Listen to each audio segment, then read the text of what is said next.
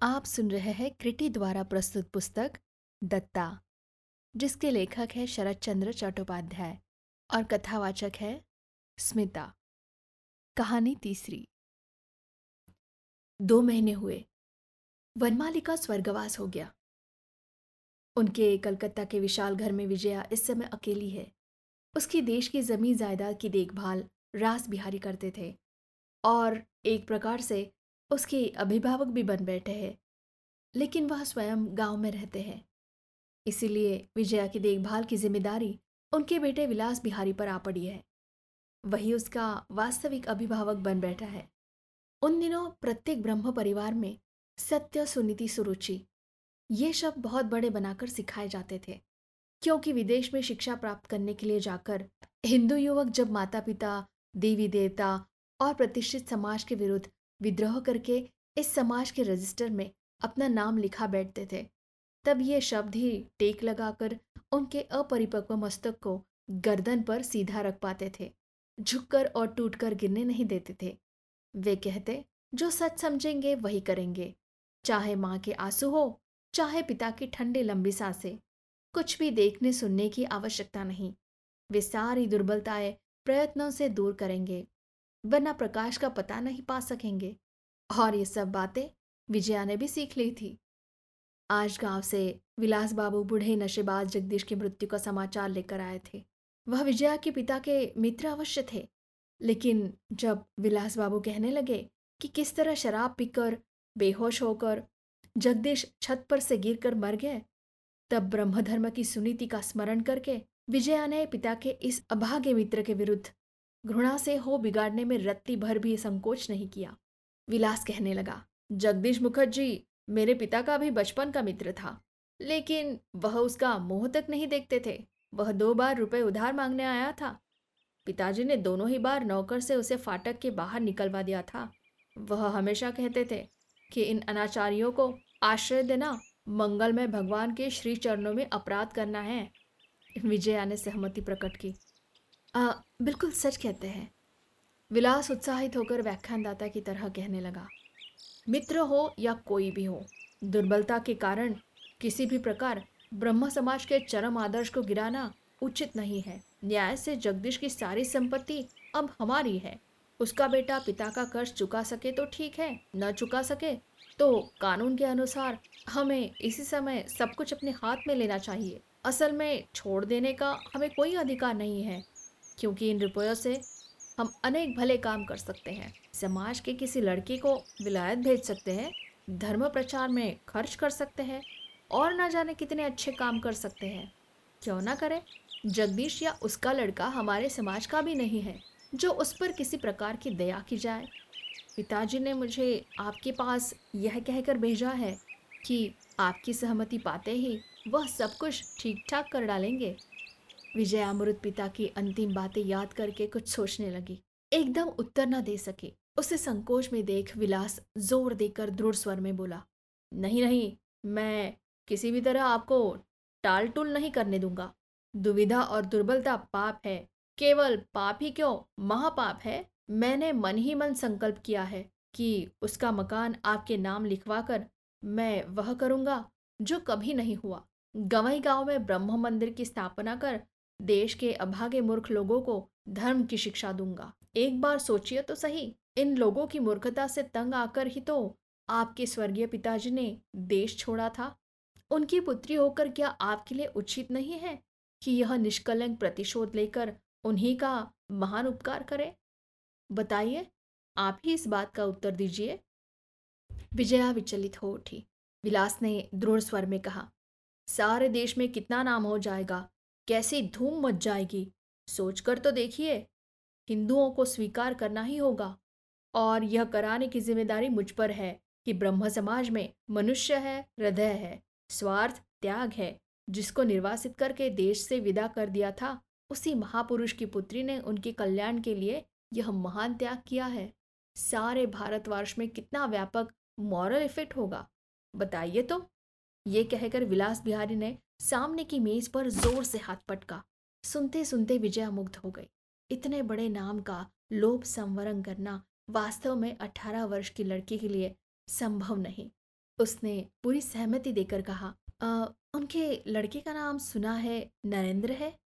अब वो कहाँ है जानते हो? जानता हूँ। अभागे पिता की मृत्यु के बाद वह घर आ गया है और शाद करने के बाद वहीं रहने लगा है। आपसे लगता है बातचीत होती है? बातचीत? छी आप मुझे क्या समझती है? बताइए तो। ये कहकर विलास बाबू हंसे और बोले मैं तो सोच भी नहीं सकता कि जगदीश मुखर्जी के लड़के से बात करनी चाहिए। तो भी उस दिन रास्ते में सहसा पागल जैसे एक नए आदमी को देखकर मैं चकित हो गया। सुना वही नरेंद्र मुखर्जी है? विजया ने कौतूहल से पूछा पागल जैसा? आ, सुना है वो तो शायद डॉक्टर है? विलास बाबू ने घृणा से सारे अंगों को सिकोड़ कर कहा हम्म, ठीक पागल जैसा डॉक्टर मुझे विश्वास नहीं। सिर के बड़े बड़े बाल जैसा लंबा वैसा ही रोगी सा सारी पसलियाँ दूर से गिनी जा सकती है। यही तो रूप है मानो ताड़ पत्ते का सिपाही हो। छी? वास्तव में अपने रूप पर गर्व करने का विलास को अधिकार था क्योंकि वह ठींगना मोटा और भरपूर जवान था। उसकी पसलियाँ वस्त्र उतार कर भी नहीं देखी जा सकती थी। वह और भी कुछ कहने जा रहा था कि विजया बोल उठी अच्छा विलास बाबू, जगदीश बाबू के घर पर अगर हम दखल कर ले तो क्या गाँव में एक भद्दा अपवाद ना उठ खड़ा होगा? विलास ने ज़ोर देकर कहा, बिल्कुल नहीं, आपको पाँच सात गाँव में भी ऐसा एक भी आदमी नहीं मिलेगा, जिसे इस नशेबाज से रत्ती भर भी सहानुभूति रही हो, ऐसा कोई भी आदमी उस परगने में नहीं है, जो उसके लिए आह कहे। फिर कुछ हंसकर बोला लेकिन अगर ऐसा ना भी हो तो भी मेरे ज़िंदा रहते, यह चिंता आपको नहीं होनी चाहिए। लेकिन मेरी राय है कि एक बार थोड़े दिन के लिए देश जाना आपका भी कर्तव्य है। विजया ने आश्चर्य से पूछा, क्यों? मैं तो कभी वहाँ गई नहीं, विलास उत्तेजित होकर बोला। इसीलिए तो कहता हूँ कि आपको जाना चाहिए। प्रजा को एक बार अपनी महारानी के दर्शन करने दीजिए। उन्हें इस सौभाग्य से वंचित करना महापाप है। लज्जा से विजया का चेहरा लाल पड़ गया।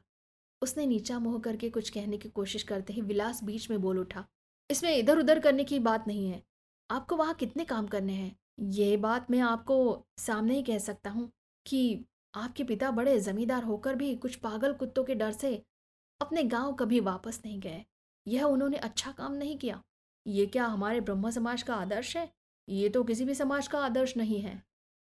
पल भर चुप रहकर विजया बोली लेकिन बापू के मुँह से सुना है, देश का अपना घर रहने योग्य नहीं है। विलास बोला, एक बार कहिए तो आप वहाँ जाएँगी। हुक्म दीजिए, दस दिन के अंदर ही उसे रहने योग्य बना दूँगा।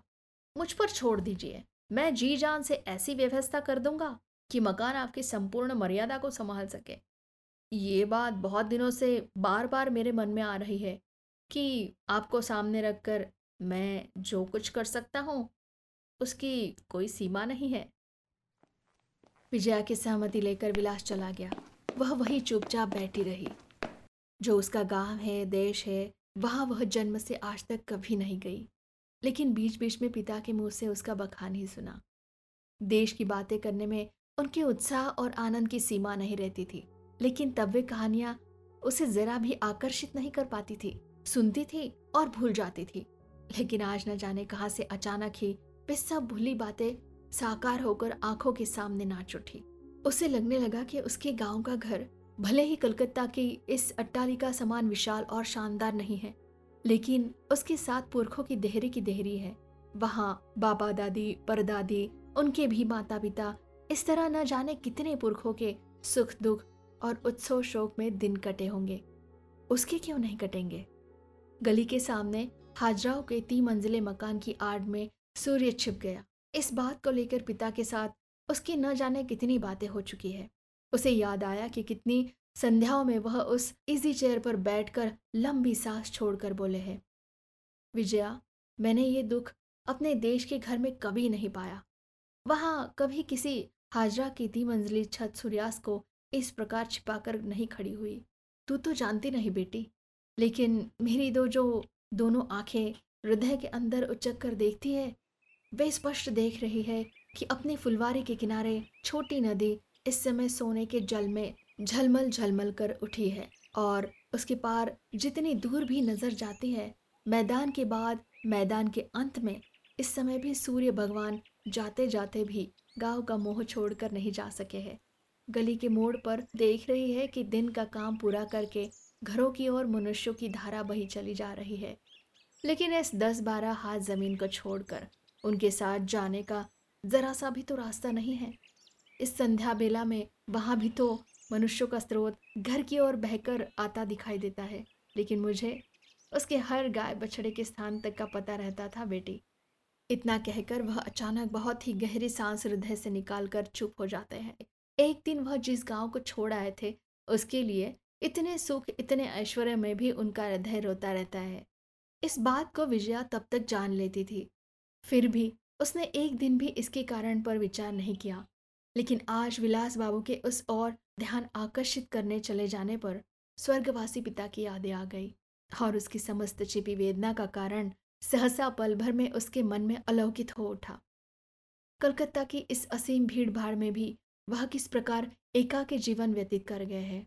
आज उसे आँखों के आगे खड़ा देखकर वह भयभीत हो उठी और आश्चर्य की बात यह है कि जिस गाँव, जिस घर से उसका जन्म से लेकर आज तक परिचय नहीं है, आज वही उसे पूरी शक्ति से खींचने लगा।